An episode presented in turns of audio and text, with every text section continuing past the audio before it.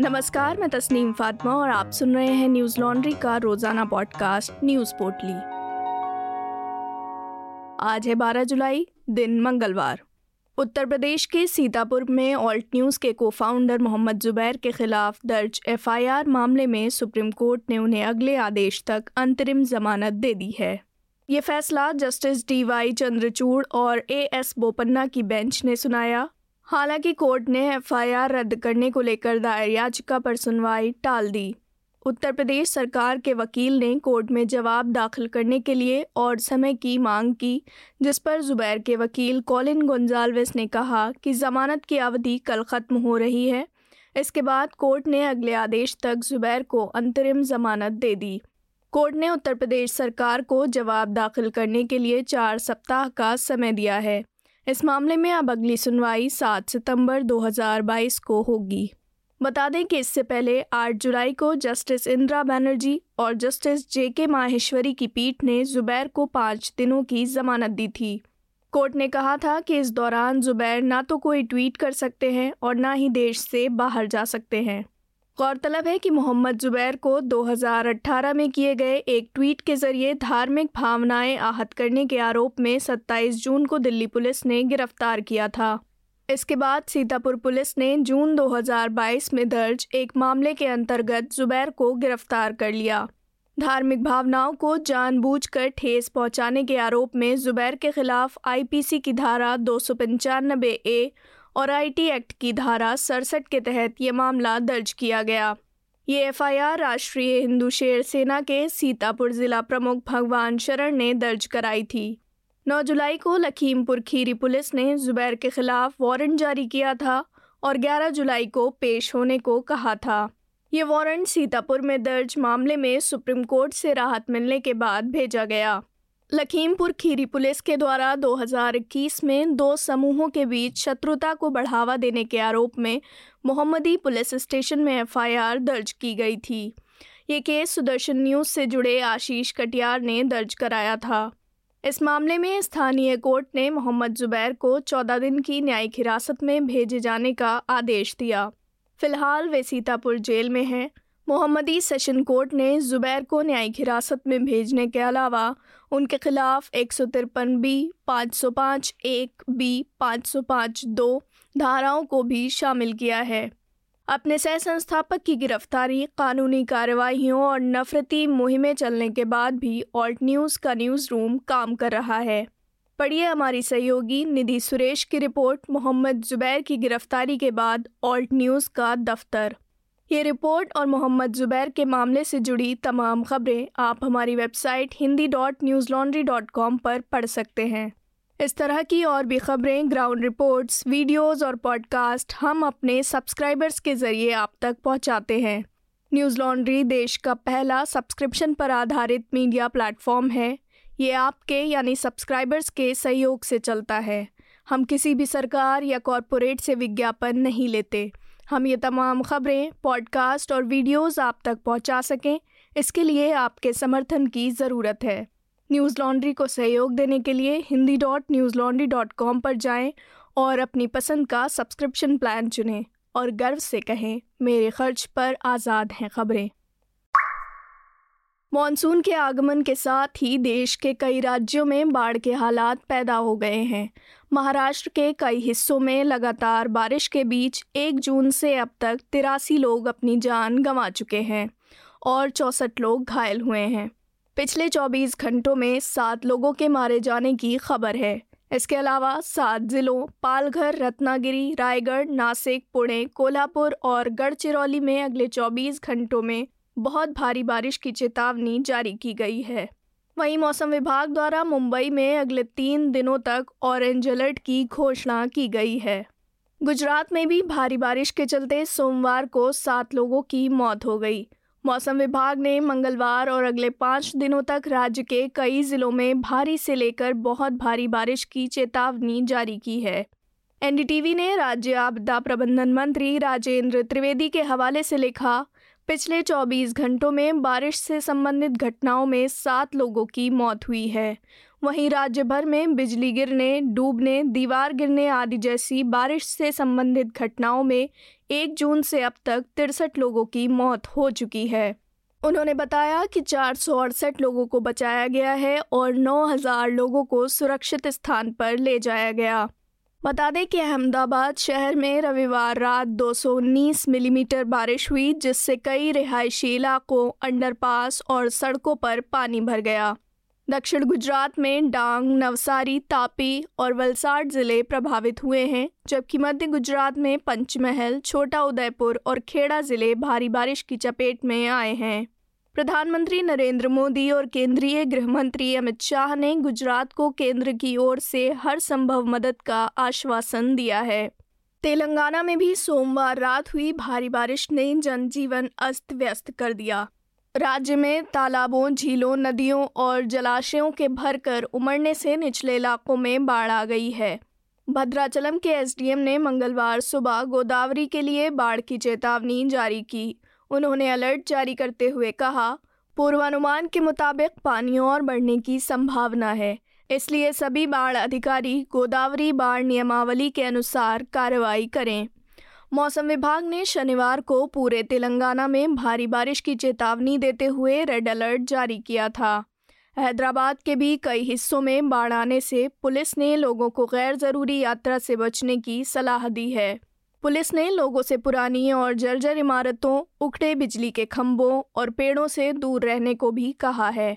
वहीं राज्य सरकार ने सभी शिक्षण संस्थानों को तीन दिनों के लिए बंद कर दिया है। सुप्रीम कोर्ट ने भीमा कोरेगांव हिंसा मामले के आरोपी वरवरा राव की अंतरिम जमानत अगले आदेश तक जारी रखने का आदेश दिया है। इसके अलावा वरवरा राव की याचिका पर सुनवाई टाल दी गई है। ये सुनवाई अब 19 जुलाई को होगी।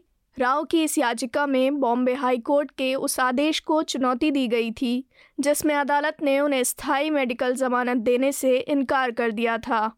सुप्रीम कोर्ट में जस्टिस यू यू ललित की अध्यक्षता वाली पीठ ने मंगलवार को सुनवाई करते हुए राव की अंतरिम सुरक्षा भी बढ़ा दी है।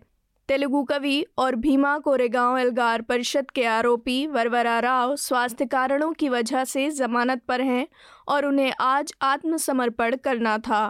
गौरतलब है कि 2018 को पुणे के पास भीमा कोरेगांव लड़ाई की 200वीं वर्षगांठ पर हुए एक समारोह में हिंसा हुई थी।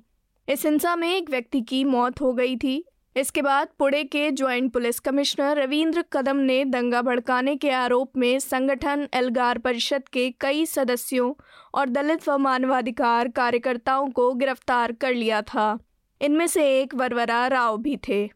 तिरासी वर्षीय राव पर प्रधानमंत्री की हत्या की साजिश और देश की एकता और अखंडता को तोड़ने की कोशिश करने के आरोप लगाए गए हैं।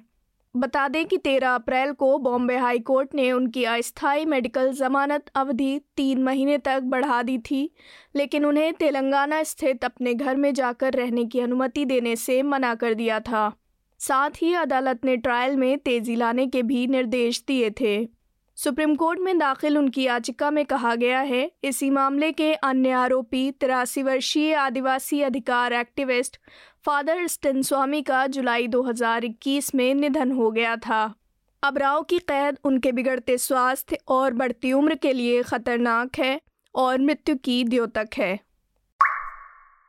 स्पाइस जेट की दुबई मदुरै उड़ान में सोमवार को बोइंग बी सात सौ सैंतीस मैक्स विमान के नोज़ व्हील में खराबी आने के चलते विमान समय से उड़ान नहीं भर सका। ये जानकारी नागरिक उड्डयन महानिदेशालय के अधिकारियों ने दी। ये घटना पिछले 24 दिनों में स्पाइसजेट के किसी विमान में तकनीकी खराबी की कम से कम नौवीं घटना है। एयरक्राफ्ट लैंड करने के बाद इंजीनियर ने जाँच में पाया कि नोजवील में खराबी है।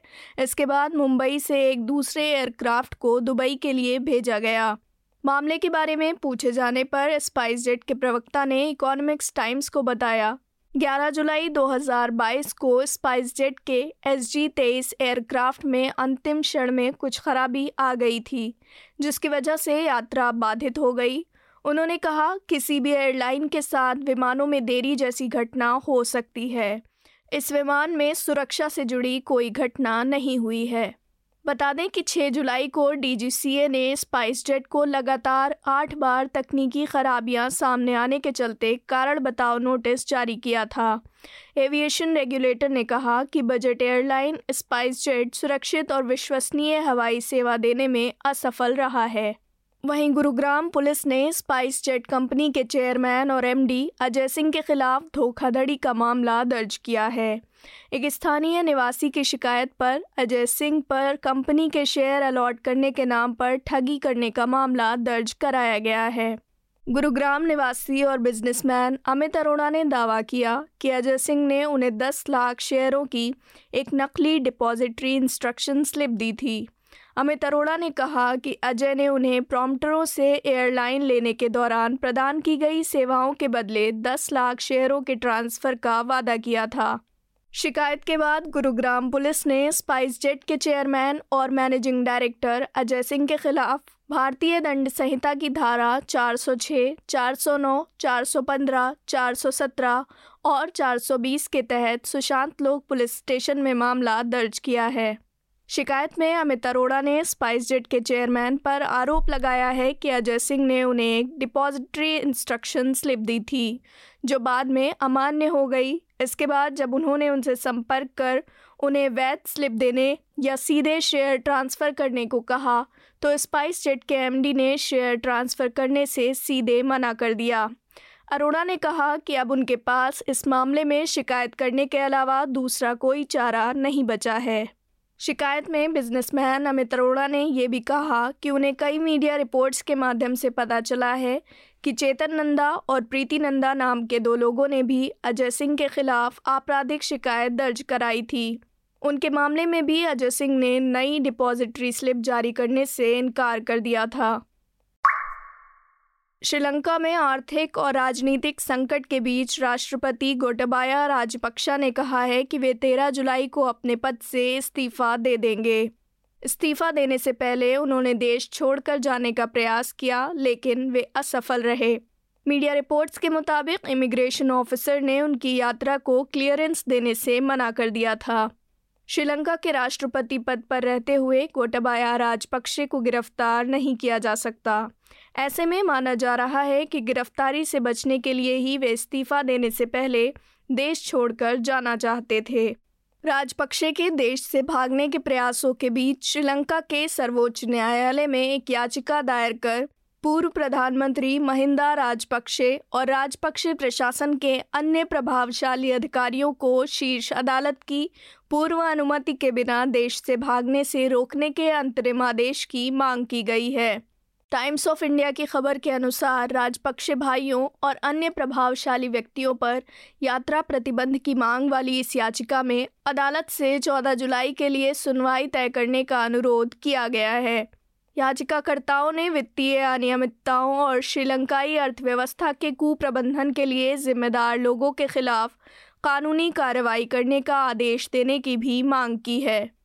बता दें कि ये याचिका श्रीलंकाई तैराक और coach Julian Bolling, Ceylon chamber of commerce के पूर्व अध्यक्ष चंद्र जयरथ ने वैश्विक नागरिक समाज संगठन ट्रांसपेरेंसी इंटरनेशनल और उद्यमी जिहान कैनागा रेटना द्वारा दाखिल की गई है।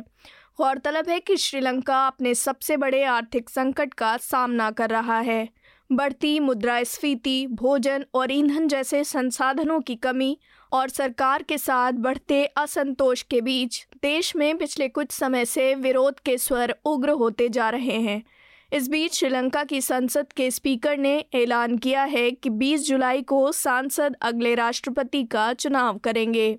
वहीं सजित प्रेमदासा की पार्टी समाजी जन बालावेगाया ने अपने सहयोगी दलों से राष्ट्रपति पद के लिए समर्थन की मांग की है। आज की पोटली में बस इतना ही। कल लौटेंगे खबरों की नई पोटली के साथ। नमस्कार। न्यूज़ लॉन्ड्री के सभी पॉडकास्ट ट्विटर आई और दूसरे पॉडकास्ट प्लेटफॉर्म पे उपलब्ध हैं। खबरों को विज्ञापन के दबाव से आज़ाद रखें। न्यूज़ लॉन्ड्री को सब्सक्राइब करें।